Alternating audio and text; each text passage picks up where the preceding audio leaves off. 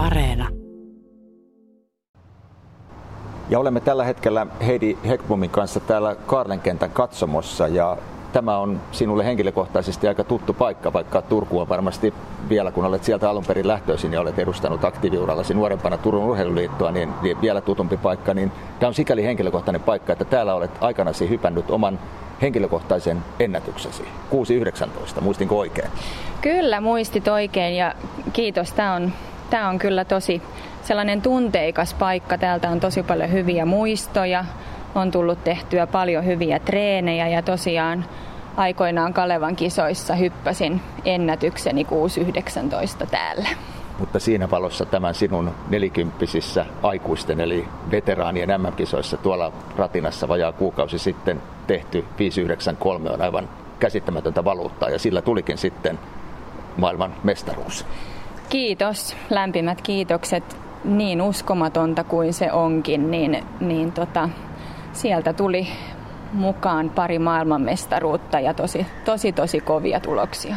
Niin se toinen tuli sitten muutaman päivän kuluttua vielä 80 metrin aidoissa. Mitä itse sanoit, että on enemmän ollut sulle vähän tällainen niin kuin sivulaji, oheislaji? Joo, kyllä. Se aitajuoksu on ollut lähinnä mukana nopeusharjoittelussa, että, että se on aika, toimii aika hyvänä nopeusharjoituksena ja, ja se oli niin kuin tällainen sivutuote ja itsellekin todella suurena yllätyksenä sitten tuli tällainen tulos tehtyä.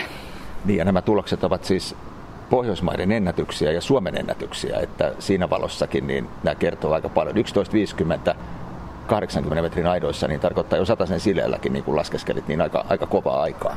Kyllä, se mitä tuossa laskes, laskeskeltiin, niin varmaan olisi tullut ihan tosi tosi hyvä aika sadallakin metrillä. Ja, ja tosiaan kattelin silloin aikaisemmin, että, että jos menee tosi hyvin, niin voisi olla sauma rikkoa se Suomen ennätys ja Pohjoismaiden ennätys myös aitajuoksussa. Ja sehän parani sitten yli puoli sekuntia, että se on aika paljon. Hmm.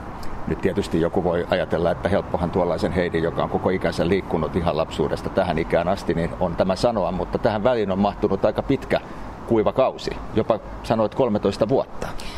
Kyllä, 13 vuotta tuossa vierähti muita asioita tehdessä, että on tullut lapsia ja on rakennettu taloa ja, ja mökkiä ja asuntoja on remontoitu. Että kyllä mä aika lailla nollasta aloitin sen peruskunnon nostattamisen ennen kuin pystyin sitten vähän spesiaalimpia juttuja ruveta tekemään.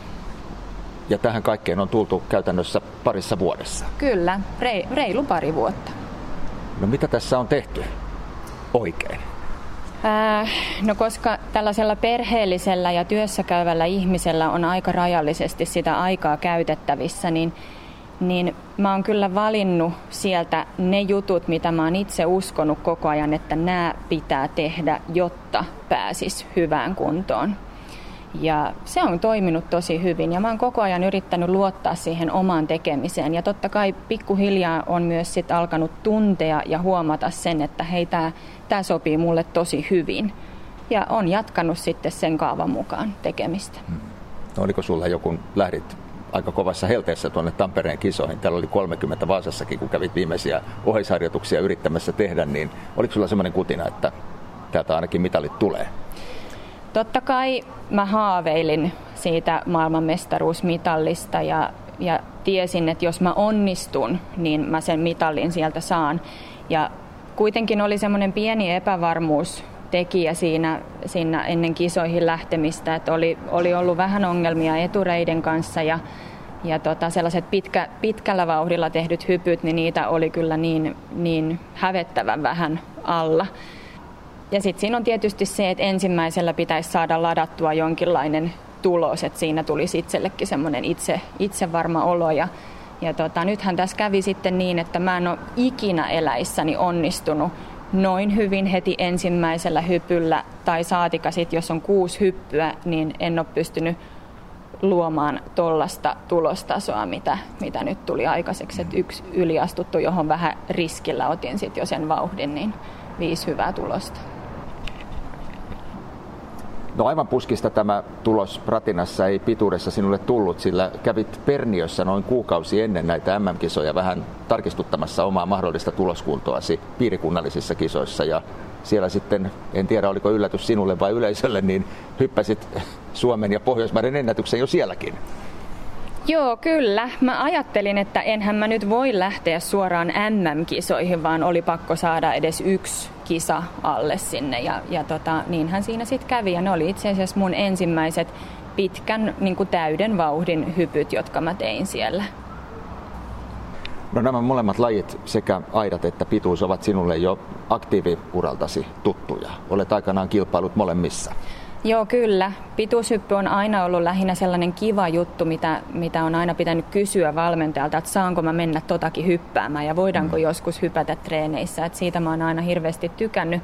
Aitajuoksu on ollut oikeastaan koko juniorivuosien läpi sellainen, että se on ollut kuvioissa mukana. Et mä oon juossut myös pitkiä aitoja, että 300 metrin ja 200 metrin aitoja. Aina tykännyt aitajuoksusta. Kyllä. Joo. Ja sulla on tollainen pitkä kaselimainen olemus, parimetriset jalat jo käytännössä, niin ehkä aitominen on vähän helpompaa kuin ihan tavallisille pulliaisille. Niin, no joskus kyllä todettiin sadan metrin aidoissa, että jos oli kova myötätuuli, niin silloin oli jo vaikeuksia mahtua niihin väleihin. Kyllä. No Heidi Hekblom, kun takana on nyt tällaiset huikeat meritit, niin eihän tämä nyt tähän jää. Tästä jäi varmaan vähän hampaakoloon sellainen olo, että pitäisikö käydä vielä benchmerkkaamassa jossain itsensä vielä uudelleenkin. Tämä on kyllä ollut jännää si- siinä mielessä, että mulla oli kyllä niin kuin tavoitteena toi Tampere ja, ja onnistua siellä ja mä en ollut mitenkään ajatellut, että mä tästä vielä lähtisin jatkamaan. Ja nyt tästä jäi itselle jotenkin sellainen hirveän utelias olo, että, että vitsit, että jos mä oon nyt tässä kunnossa ja mulla on jäänyt hirveästi tekemättä monia asioita, mitä mä olisin halunnut tehdä treeneissä, mutta mä en ole ehtinyt tehdä. Ja, ja mä sanoin vielä jossain tuossa aikaisemmin, että mä haluan sen kuusi metriä hypätä kisoissa. Treeneissä se on kyllä mennyt lyhyellä vauhdilla, mutta olisi ihanaa hypätä nelikymppisenä kuusi metriä. No kyllä se sieltä varmaan vielä tulee. Äh, no, toivotaan, että se tulee ja kyllä mä yritin mun vanhoja yleisurheilukavereita yritin nyt houkutella myös treenaamaan, koska ensi vuonna olisi Italiassa EM-kisat. Mm. No se ei varmasti ole yllätys, että teillä Heidi Hekblom liikkuu koko perhe. Jos lasten isä ja miehesi on kuulantyöntäjä Robert Hekblom ja sinä olet tämän tason hyppäjä ja aitoja, niin on ihan selvää, että teidän 10- ja 12-vuotiaat tytötkin liikkuvat, mutta ei heitä varmasti ole väkisin tälle uralle piiskattu. Ei ole väkisin piiskattu, että, että kyllä he ovat todella liikunnallisia ja, ja ovat mukana jalkapallossa ja yleisurheilussa ja kotona jumppaavat ja, ja sitten tota, vähän rauhallisempiakin harrastuksia, että käyvät kuvataidekoulussa ja, ja ratsastamassa. Että kyllä meillä viikot, viikot vierähtävät ja ovat aika täynnä ohjelmaa, mutta, mutta on kyllä yritetty sanoa, että vaikka kotona on nyt isä ja äiti molemmat maailmanmestareita, niin ei mitään paineita lapsille. Kyllä. Ja tietysti nyt on menty nämä ruuhkavuodet aika paljon lasten liikkumisen ja harrastusten ja elämän ehdoilla. Siis ilman muuta, ja, ja mä sanoinkin silloin, kun mä aloin treenata, että yksikään lasten harrastus tai, tai pelijuttu ei jää sen takia välistä, että mamma olisi treenaamassa. Mutta nyt ehkä enemmän sen määrän sijasta tässä on panostettu laatuun, ja se on poikinut näin hedelmällisiä ja hyviä, hyviä tuloksia. Joo, kyllä kun aika on ollut näin minimaalisesti käytettävissä, niin mulla on ollut koko ajan se oma punainen lanka, mitä mä oon yrittänyt seurata ja, ja sit uskoa siihen, että nämä jutut mun pitää tehdä, että mä pääsen jonkinlaiseen kuntoon. Ja hyvä, jos puolisokin on tämän kaiken nähnyt ja kokenut, niin häneltä löytyy ehkä enemmän tukea ja ymmärrystä sille, että sinä vielä vanhoilla päivillä haluat kokeilla siipiäsi. Kyllä joo, ja totta kai puoliso on kiittäminen siinä, että, että tota, hän, hän on myös joustanut ja on ollut meillä kokkina ja, ja ruoka on ollut valmiina, kun on mennyt töistä ja, ja treenistä kotiin. Ja toisaalta sitten taas se, että tällainen veteraani, niin kun se lauantai-aamu on ollut mulla se paras harjoitteluaika, niin siellä toiset vasta heräilee ja juo aamukahvia ja katsoo ehkä aamutelkkaria, kun mä oon jo lähdössä Botnia-halliin. Kyllä.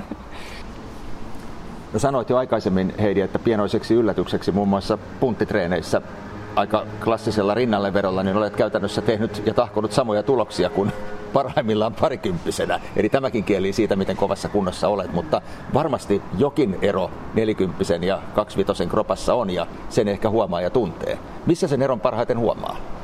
No joo, se on todellakin käsittämätöntä, että tällaiset tietynlaiset ominaisuudet, niin kuin nopeus ja tällainen räjähtävä voima, että ne on saanut nostettua tällaiselle tasolle, niin se on kyllä niin kuin yllättänyt minutkin.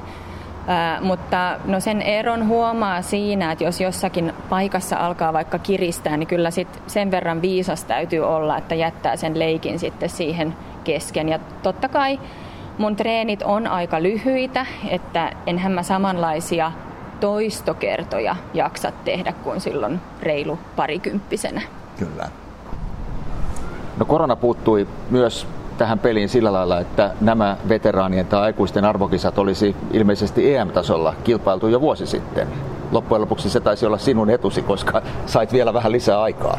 Kyllä, tähän sopi mulle todella hyvin ja, ja mä oon ollut kyllä ihan selkeästi paremmassa kunnossa totta kai tänä vuonna kuin viime vuonna, niin, niin tota, tämä sopi mulle oikein hyvin ja, ja koko tämä arvokisa-ideahan ei ollut alun perin mulle mitenkään selvä, että mähän lähdin vaan mun kuntoa vähän nostattamaan ja, ja sitten tota, tämä idea oikeastaan lähti siitä, kun David Söderberg, entinen moukarinheittäjä, mainitsi kerran jossain Botnia-hallin kassalla siinä, että no mut Heidi, että et nythän on tulossa jotkut arvokisat, että sinne. Ja silloin mä ajattelin, että jaa, katsotaan nyt mihin tämä kunto tästä nousee. Ja näinhän tässä sitten kävi.